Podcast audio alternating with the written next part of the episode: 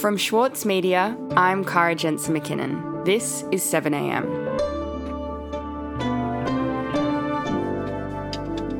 On Australia's doorstep, one country has taken the global war on drugs to the extreme. When Rodrigo Duterte became president of the Philippines in 2016, he promised to slaughter drug dealers, and his hardline anti drug regime lasted until last year when he was beaten in elections. But has the end of Duterte really ended the slaughter? Has the new government lived up to its promises, or do the bodies in Manila's morgues tell us the war has gone underground?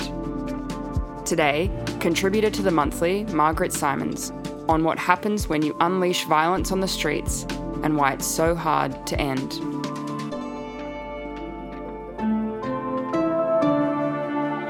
It's Monday, February 6. Margaret, the war on drugs in the Philippines killed tens of thousands of people, according to some estimates. But President Rodrigo Duterte, who unleashed these killings, he's been swept from office now. And so you traveled to the Philippines to see whether the killings had really stopped. So, what did you find? Yeah, so I reported on the war on drugs at its height in 2016 with photographer Dave Tacon and have been interested to find out how, if anything, had changed under the new regime. And the death of the Montoya brothers, Ronnie and JR, were among the very last of the victims just before President Marcos was sworn in in the middle of last year. It was a case where, you know, fairly typically, the police claimed that they were drug dealers, claimed that they were armed, and that they uh, resisted arrest and that they were killed in the policeman's self defence. It's a story that makes absolutely no sense. This is an extremely poor family. The idea that they could have afforded guns, let alone the amount of drugs that, that were claimed to be found on them, is quite ridiculous. When the bodies were eventually found and went to the morgue, they were wearing fresh clothes, not the clothes that the brothers had left their home in. Uh, there were no bullet holes in the clothes to match the wounds in the bodies.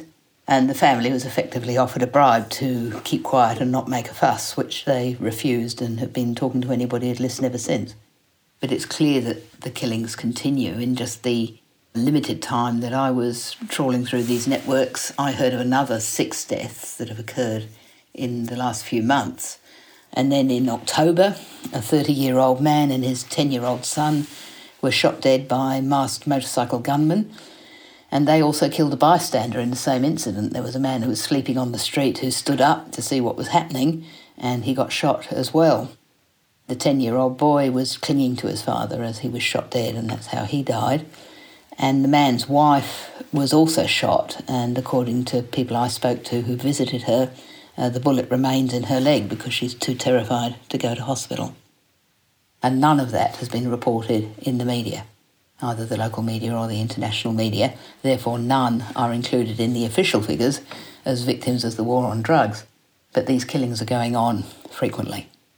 And Margaret, the Philippines has long had this campaign to kill suspected drug dealers. It was a push led by the former president of the country, Rodrigo Duterte, as you mentioned. So, can you tell me how this campaign came about and how it was received by the Filipino people at the time? Yeah, well, Rodrigo Duterte uh, came to power promising to crack down on drug dealing. Hardline anti crime mayor Rodrigo Duterte is poised to become the next president of the Philippines after polls gave him a commanding lead. And, you know, he was quite frank about it. He said, I will slaughter drug dealers. You destroy my country, I'll kill you. And it's a legitimate uh, thing. If you destroy our young children, I will kill you. That is a very correct statement and he was as good as his word. In 2016, at the start of his period, the police were encouraged to take action against drug dealers in a campaign called Tokhang, that translates to knock and plead.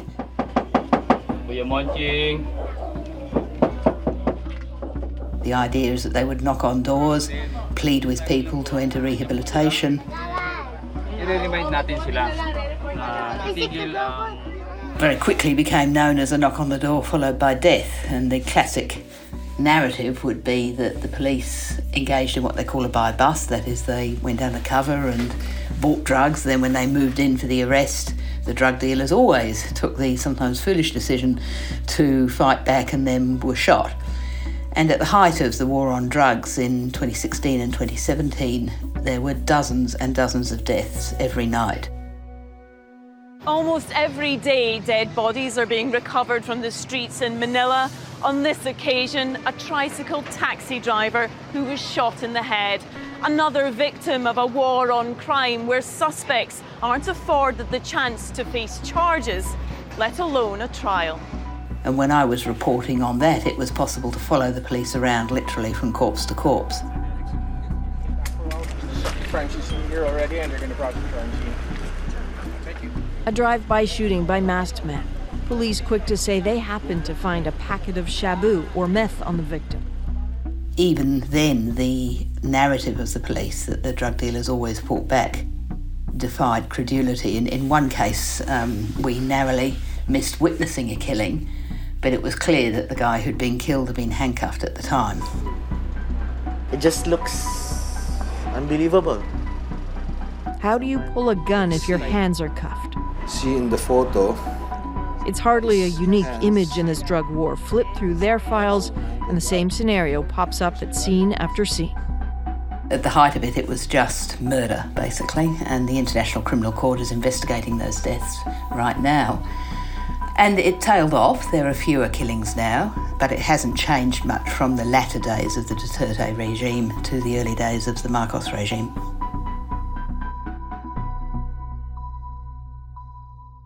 Mm-hmm. And we are a couple of years on, as you say, from the height of those killings. So, what has happened since to the families of the people that were killed and the communities that were left to pick up the pieces? Of course, there are hundreds, if not thousands, of them, um, all in various degrees of trauma. There are some agencies which are helping them. Various Catholic Church backed agencies have been helping the victims. There's a little coffee shop that's opened in the suburbs of Manila, which is staffed entirely by the widows and family members of the victims of the war on drugs. But yes, the whole country went through a massive trauma when somebody dies, the tradition in the Philippines is that you'll have a wake with an open coffin for a period of around seven days. But then the funeral costs are more than most families could possibly afford, so there's always a big attempt to raise money for the funeral. Again, the Catholic Church is helping with that to some extent. But the poor are stacked in what they call apartments, which is little boxes basically, just big enough to hold the corpse, which are stacked up to six or seven stories high in the corners of the cemeteries and it's um, you pay a rent on that of about 5,000 pesos, about $150. In that you've got that space for six years. Now the leases on some of those from the height of the war on drugs are now expiring, and if you can't pay the renewed lease, which most of these families wouldn't be able to, the remains are simply removed and thrown into a communal pit. And while there are now fewer deaths each night, the deaths do continue. It's very hard to get reliable figures on this because many of these deaths are not owned by the police, if you like. They're, um, they're done by masked motorcycle riding gunmen, who are generally believed to be the police as well, but uh, the police deny that. And death comes very easily. Uh, if you annoy somebody, if you have a falling out, certainly if you annoy the police, it's a very dangerous thing to do if you're poor and have lived an obscure life. But the sobering thing is that in these cases there's no suggestion of an investigation, an inquiry, of demonstrations, and yet this is happening every few nights that somebody will simply be killed. We'll be back in a moment. The Every Moment Matters campaign provides accurate, evidence based information and advice about alcohol, pregnancy, and breastfeeding. It has been created by the Foundation for Alcohol Research and Education and endorsed and funded by the Australian Government. Alcohol use during pregnancy can lead to fetal alcohol spectrum disorder, or FASD, a lifelong disability. So make the moment you start trying the moment to stop drinking. Visit everymomentmatters.org.au to find out more. As a 7am listener, you're already familiar with many of the journalists who work for the Saturday paper. For a limited time, subscribe to Australia's leading independent news source, the Saturday paper, and you'll receive the Saturday Paper's stainless steel coffee cup, made in collaboration with Fresco, for free. Subscribe from just $2.10 a week. Simply visit thesaturdaypaper.com.au forward slash offer. So, Margaret, you've been saying that the killings of suspected drug dealers and addicts, and, and even the people who just get accused of drug dealing by people who have a grudge against them, they're all still being killed. But this is all happening now under a new president, Ferdinand Marcos Jr., who's the son of the former dictator of the country by the same name, and he's promised things will change. So, can you tell me a bit about what he's promised and why this is still happening despite that? Well, the slaughter certainly hasn't finished. As I say, the deaths go on, not at the same rate at the height of the war on drugs. It tailed off in the latter years of Duterte as well. There were fewer deaths. But there really has been no change from the latter days of the Duterte regime and the early ones of the Marcos regime. Ferdinand Romualdez Marcos Jr., the duly elected President of the Republic of the Philippines. May we request the duly elected President? Ferdinand Marcos, as you say, is the, the son of the dictator Marcos, who was deposed in the People Power Revolution in the 80s. And he promised a more compassionate approach, one that focused more on rehabilitation. Let us uh, education for peop- to our young people to say that you know this is a dead end. Uh, this will get you absolutely nowhere. It will get you put in jail. It will get you killed. Uh, he called it a more holistic approach with less death and more healing. And second part of that is cure. Uh, to be more sensitive and more sympathetic to those who actually have gotten caught up, caught up in uh, uh, this uh, lifestyle. But it is very hard to get reliable figures on the killings because many of them are done by unknown assailants, these masked motorcycle riding gunmen. Extrajudicial killings, as they're called, EJKs, is the shorthand in the Philippines. But uh, the best available figures, which are kept by a project at the University of the Philippines, are still putting deaths at sort of five or six a month that are reported in the media. But as I say in the article, just in the short period I was there trawling around the slums, I heard of another half dozen deaths which were not reported by the media at all and therefore not in, in that database. So it's very hard to know how many killings are taking place, but I would suspect at least a dozen a month, and I would regard that as a very conservative estimate. And you say back at the height of these killings, it was an international news story, and that's kind of tapered off now. So I wonder if you can kind of track how it has been covered by the media and why we're no longer seeing it in the news. Well, the, the last question is a good one. but when I was reporting it in 2016 and 2017, I was part of a media pack, which included local journalists, certainly, but also the New York Times and um, Al Jazeera and all the international news agencies, and it was on the front page of media right round the world. Most of the people I interviewed when I was there in November hadn't seen an international journalist for years. So the attention of the international media has moved on. And of course, that's partly because there probably are fewer deaths than there were, but still many, many deaths. The sort of numbers of deaths which would be causing, you know, utter outrage, certainly in Australia, but in, you know, most other countries of the world. But it's a murkier story these days, and as I say, hard to get precise figures.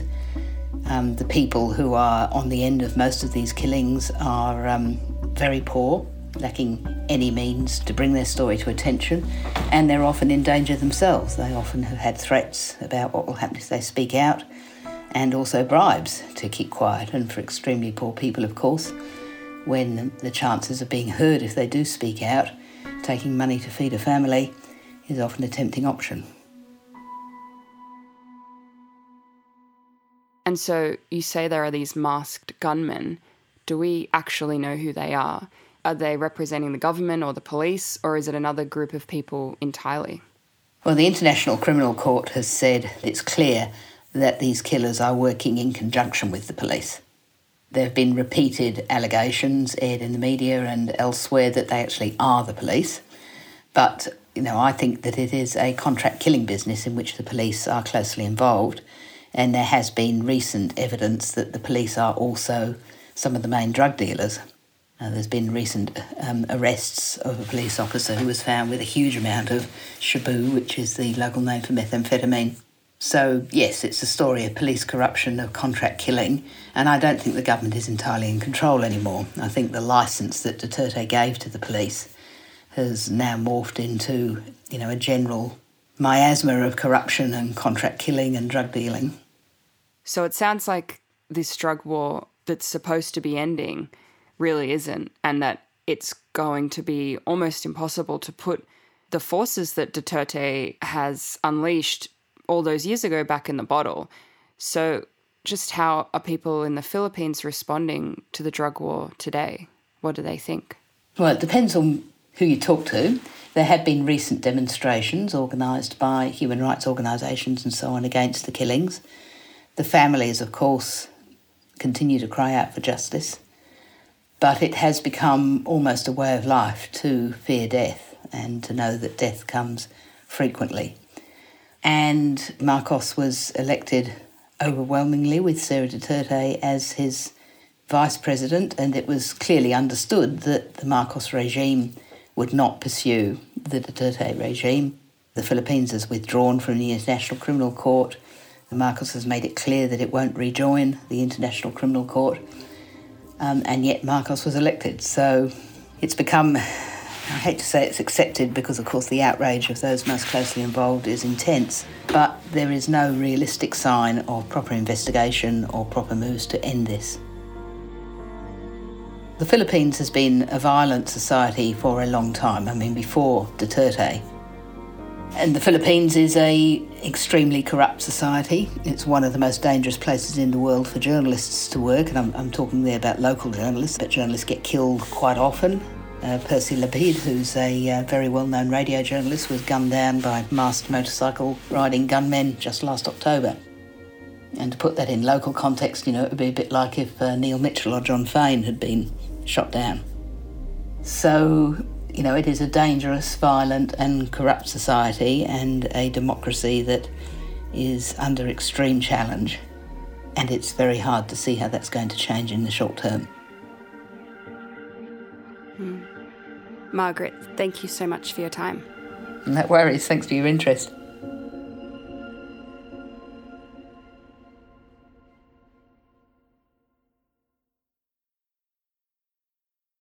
Andrew O'Hagan's latest, Caledonian Road, explores one man's epic fall from grace. I'm Michael Williams, and on this week's Read This, I sit down with Andrew to discuss this and the state of modern Britain. All that and more, wherever you listen. Also in the news today, the US military has shot down a balloon that was controlled by China. The balloon, which the US alleges was used for spying, managed to cross the entire US before being shot down over the Atlantic Ocean by an F 22 fighter jet over the weekend. President Joe Biden said he immediately ordered the balloon to be shot down after he was briefed about it last week. Quote, I ordered the Pentagon to shoot it down on Wednesday as soon as possible without doing damage to anyone on the ground. And the Tesla Model 3 became the third highest selling car in Australia in January, the highest a fully battery powered car has ever ranked in Australian sales. The result comes at the same time that a San Francisco jury found Elon Musk did not commit fraud over a pair of 2018 tweets. In the tweets, he suggested he would take the carmaker public and pay $420 a share, an idea he never followed through on, but did lead to a brief surge in the price of shares. I'm Kara Jensen McKinnon. This is 7am. See you tomorrow.